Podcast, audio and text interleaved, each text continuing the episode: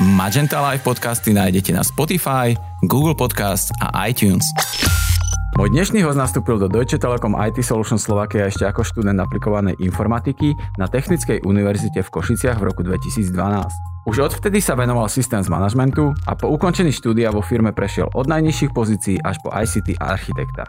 U Mateja Kostroša je na prvom mieste rodina a keďže svoju prácu berie ako hobby, vo voľnom čase sleduje IT trendy a taktiež má vlastný server, na ktorom si ich skúša. Rád fotí, natáča, venuje sa behu aj cyklistike a je veľký fanúšik audiokníh. Matej, vítam ťa v štúdiu podcastu Magenta Live, ahoj. Ahojte. A zároveň vítam aj poslucháčov podcastu Magenta Live. Moje meno je Juraj Probala a dnes vás prevediem rozhovorom s ďalším zaujímavým hostom z Deutsche Telekom IT Solutions Slovakia. Matej, rád počúvaš audioknihy. Máš obľúbeného predčítača alebo, alebo nejakého tvorcu podcastov a audiokníh? Ja som vždycky toho názoru, že najlepšia audiokniha je, keď je načítaná samotným autorom. Viackrát som vlastne sa stretol s tým, že mm. ten autor vie, kedy tú myšlienku podať zretelnejšie, ako keď to niekto len prečíta. Takže vlastne to je niečo čo odporúčam ľuďom, že ak je to od autora, tak radšej od neho. Je to viac také autentické a Áno vie sa s tým viac totožniť. Skôr než prejdeme k tomu, čo, čomu sa venuješ v IT, ešte trošku zabrneme do tvojich, do tvojich hobby a do, tvojich, do tvojho súkromia. Ďalšou tvojou záľubou je fotografovanie. Čo fotíš najradšej? V podstate asi všetko, lebo mňa na fotení, fotení zaujíma tá technika, hej, že a keď som začínal, som skúšal fotiť také, že západy slnka, panorámy. Uh-huh. A na fotenie prírody, ako divej prírody, myslím, že zvierat a vtákov, na to som veľmi nemal čas, ale je to tiež niečo, čo by ma možno fascinovalo. A v poslednej dobe, akože keď už je menej času po prírodine, tak fotím hlavne rodinné akcie a, a nejaké a rodinné zážitky, keď ideme do zoo a podobne, takže momentálne sa zo mňa stal taký mainstreamový rodičovský fotograf. Rodinný fotograf. Mhm. Mm. A dám ti jednu otázku, takú, takú najobľúbenejšiu v odzovkách na pohovoroch. Kde sa vidíš o 10 rokov?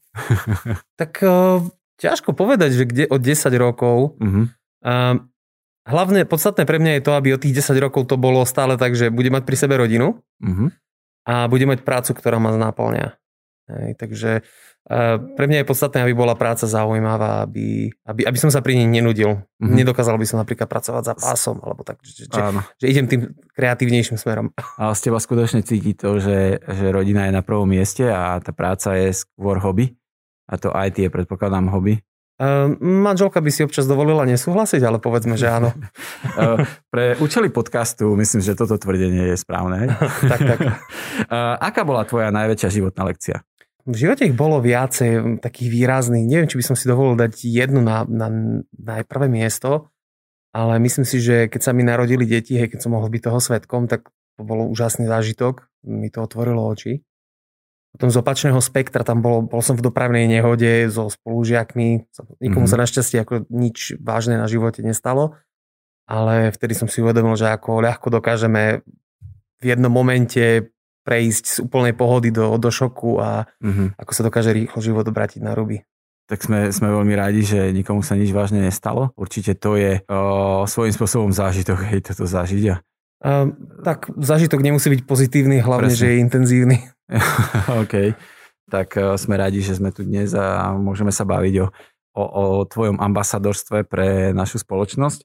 Ale ešte trošku ostaňme v tvojom uh, súkromí a Máš nejaké životné moto alebo kredo, ktorým sa riadiš?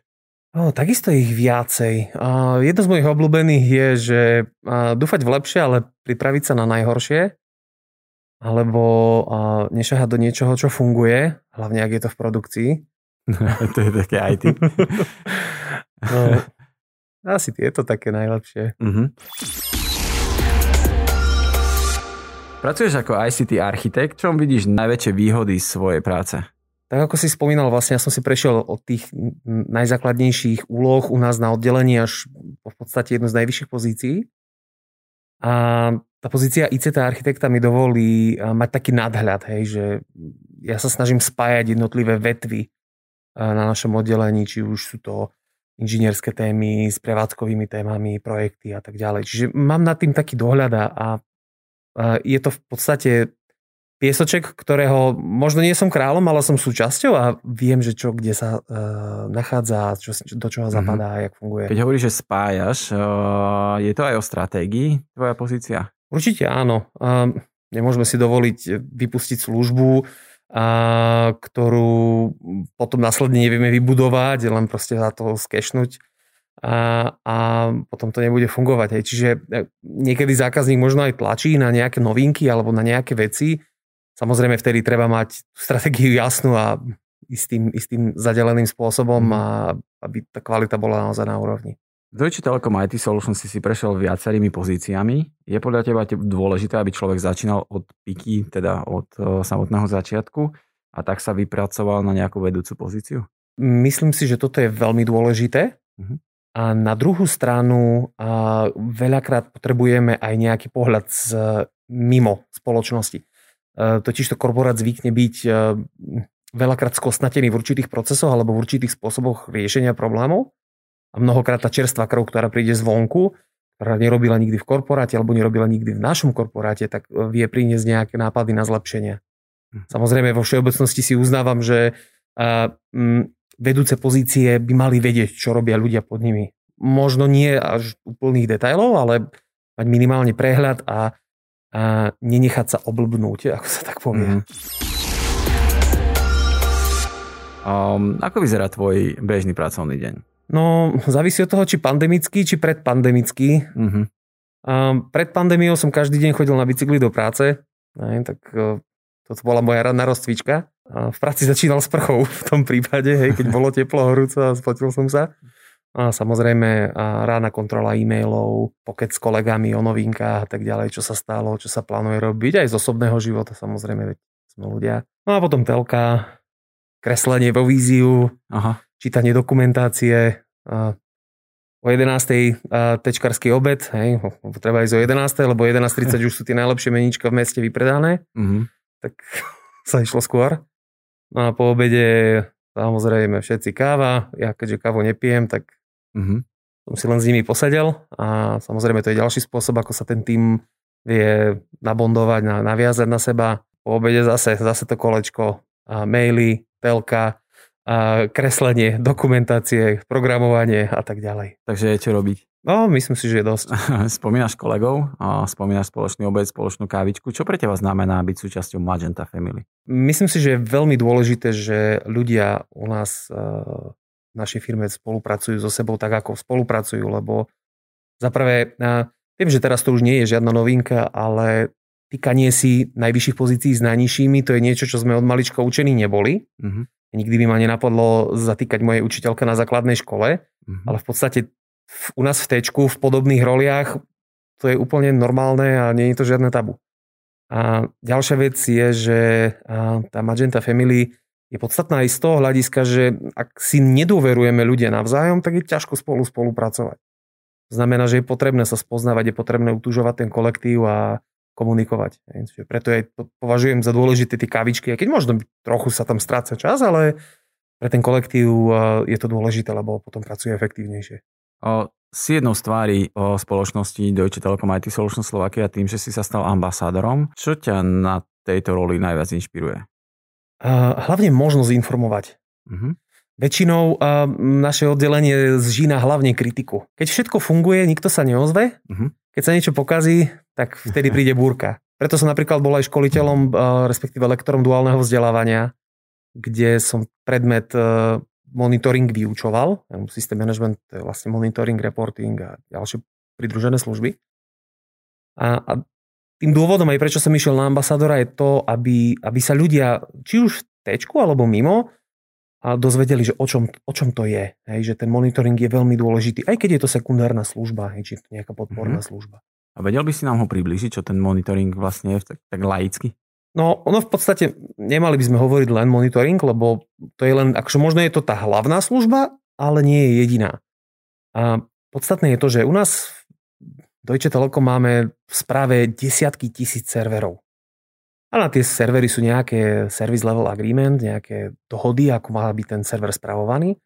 a povedzme si, hej, že má byť kontrolovaný, že či beží samotný server každých 5 minút. Keď máme jeden, tak to človek dokáže skontrolovať aj sám. Keď máme 2, 3, 5, 10, tak si na to zrobí nejaký skriptík a tak ďalej. Ale pri takých množstvách, ako máme my, je to v podstate nemožné spravovať ručne ani za adminmi, preto používame nejaký software, ktorý sa nám stará o to, a to je ten Systems Management Software.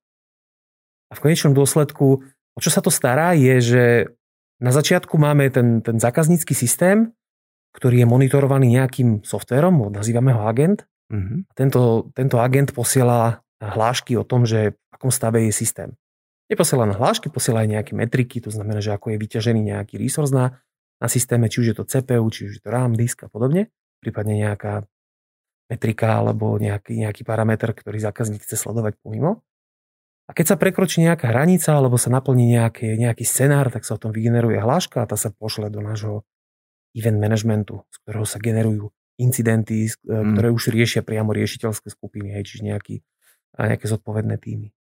Do toho akože sú potom ďalšie pridružené služby, máme nejaký reporting, aby sme vedeli, že čo sa stalo, čo, čo na tých systémoch bolo, či máme nejakú históriu tých eventov, históriu tých metrík. Ale máme služby ako Discovery, to sú, že vieme objavovať v neznámych prostrediach, a, aké máme systémy, čo je na nich nainštalované, lice, kvôli licenčným účelom, kvôli nejakým reportom mm. finančným a tak ďalej že celý ten systém je dosť komplexný a ten monitoring je jedna z brán do našej spoločnosti. A v podstate bez monitoringu, ako vraví náš uh, head, uh-huh. bez monitoringu sme úplne slepí. Nevieme, čo sa udeje. Uh-huh.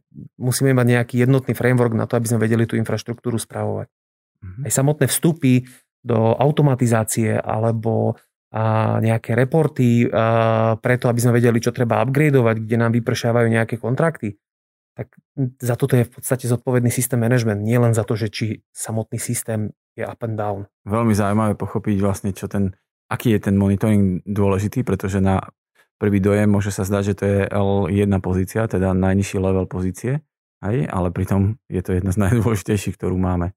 Toto je inak aj jeden z dôvodov, že prečo chcem byť ambasádorom, lebo u nás vo firme veľa ľudí pochádza priamo z monitoringu. Hej.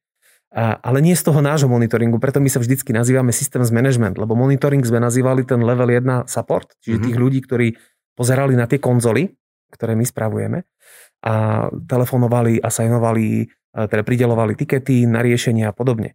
My sme boli zodpovední vždycky za to, aby tí ľudia mali do čoho pozerať, aby sa tie eventy generovali, aby tá infraštruktúra na pozadí, s ktorým pracuje tento support team alebo tento monitoring team, aby vždycky fungoval. Poďme späť k tvojmu ambasadorstvu a k tvojej uh, roli ambasádora. Čom vidíš najväčšiu výzvu toho, že si sa stal ambasádorom? Najväčšia výzva ambasadorstva ako takého mi príde, aby som nehovoril nezmysly.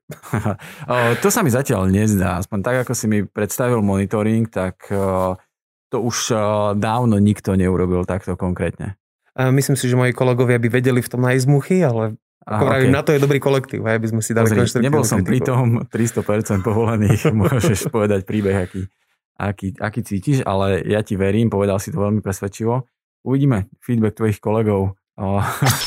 V najbližšej dobe budeš aktívne vystupovať na sociálnych sieťach. Máš k ním nejaký vzťah? Uh, nejaký vzťah mám. Nie som nejaký veľký fanúšik. Uh, nemám rád pojem influencer. Uh-huh a skôr považujem sociálne siete ako za médium. Uh-huh. Tak ako sme mali niekedy nástenky, bola vlastne tá prvotná myšlienka Facebooku, hej, že každý má svoju vlastnú nástenku. Tak e, dávať tam zaujímavé veci a informovať o zaujímavých skutočnostiach, kde ľudia môžu vyjadrovať svoje názory. Veľmi sa mi nepáči napríklad, ako sa zvrhli sociálne siete za poslednú dobu a, uh-huh.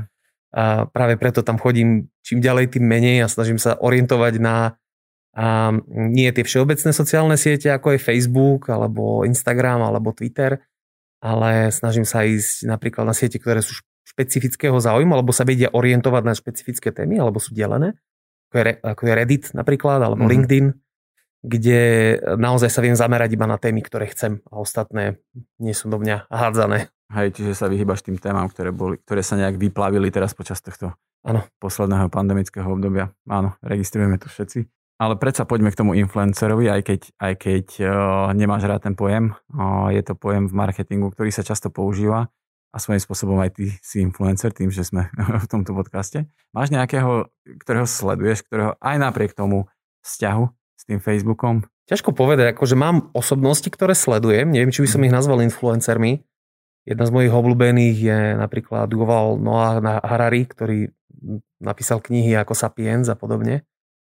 A dáva vždycky zaujímavé myšlienky na, na Facebooku aj na Twitteri. A z tej slovenskej scény ťažko povedať. Ja sa vždy orientujem na tie technologické veci, na tie um, IT veci a tam nie je tak toho obsahu ešte veľa. Čiže aj preto na LinkedIn, keď nájdem niečo zaujímavé, tak sa to snažím nazdieľať, aby proste ten slovenský obsah trošku rástol. Veľmi napríklad rád odporúčam podcasty z Technickej univerzity v Košiciach, ktoré mm-hmm. robí môj bývalý školiteľ Mirek Biňas silne odporúčam. Keď uvidíte ich na mojom LinkedIne, isto si ich pozrite aj spätne, lebo sú veľmi zaujímavé. Čiže toto počúvaš. Ano. Je to nejaká motivácia pre teba, inšpirácia? Alebo uh, sú aj také niečo náučné? Uh, hlavne náučné. Ja, ja som práve že na takýto smer, že hlavne náučné. Uh, človek by sa mal vedieť v prvom rade motivovať sám. A mal by sa vedieť motivovať sám. No a myslím, že máš motiváciu aj vo svojom bývalom školiteľovi. Určite hej, bol to jeden z ľudí, ktorého v podstate som obdivoval za to, že ako dokázal programovať a v podstate on ma naučil programovať, takže um, nemyslím si, že si ma pamätá, hej, ale ja si ho pamätám.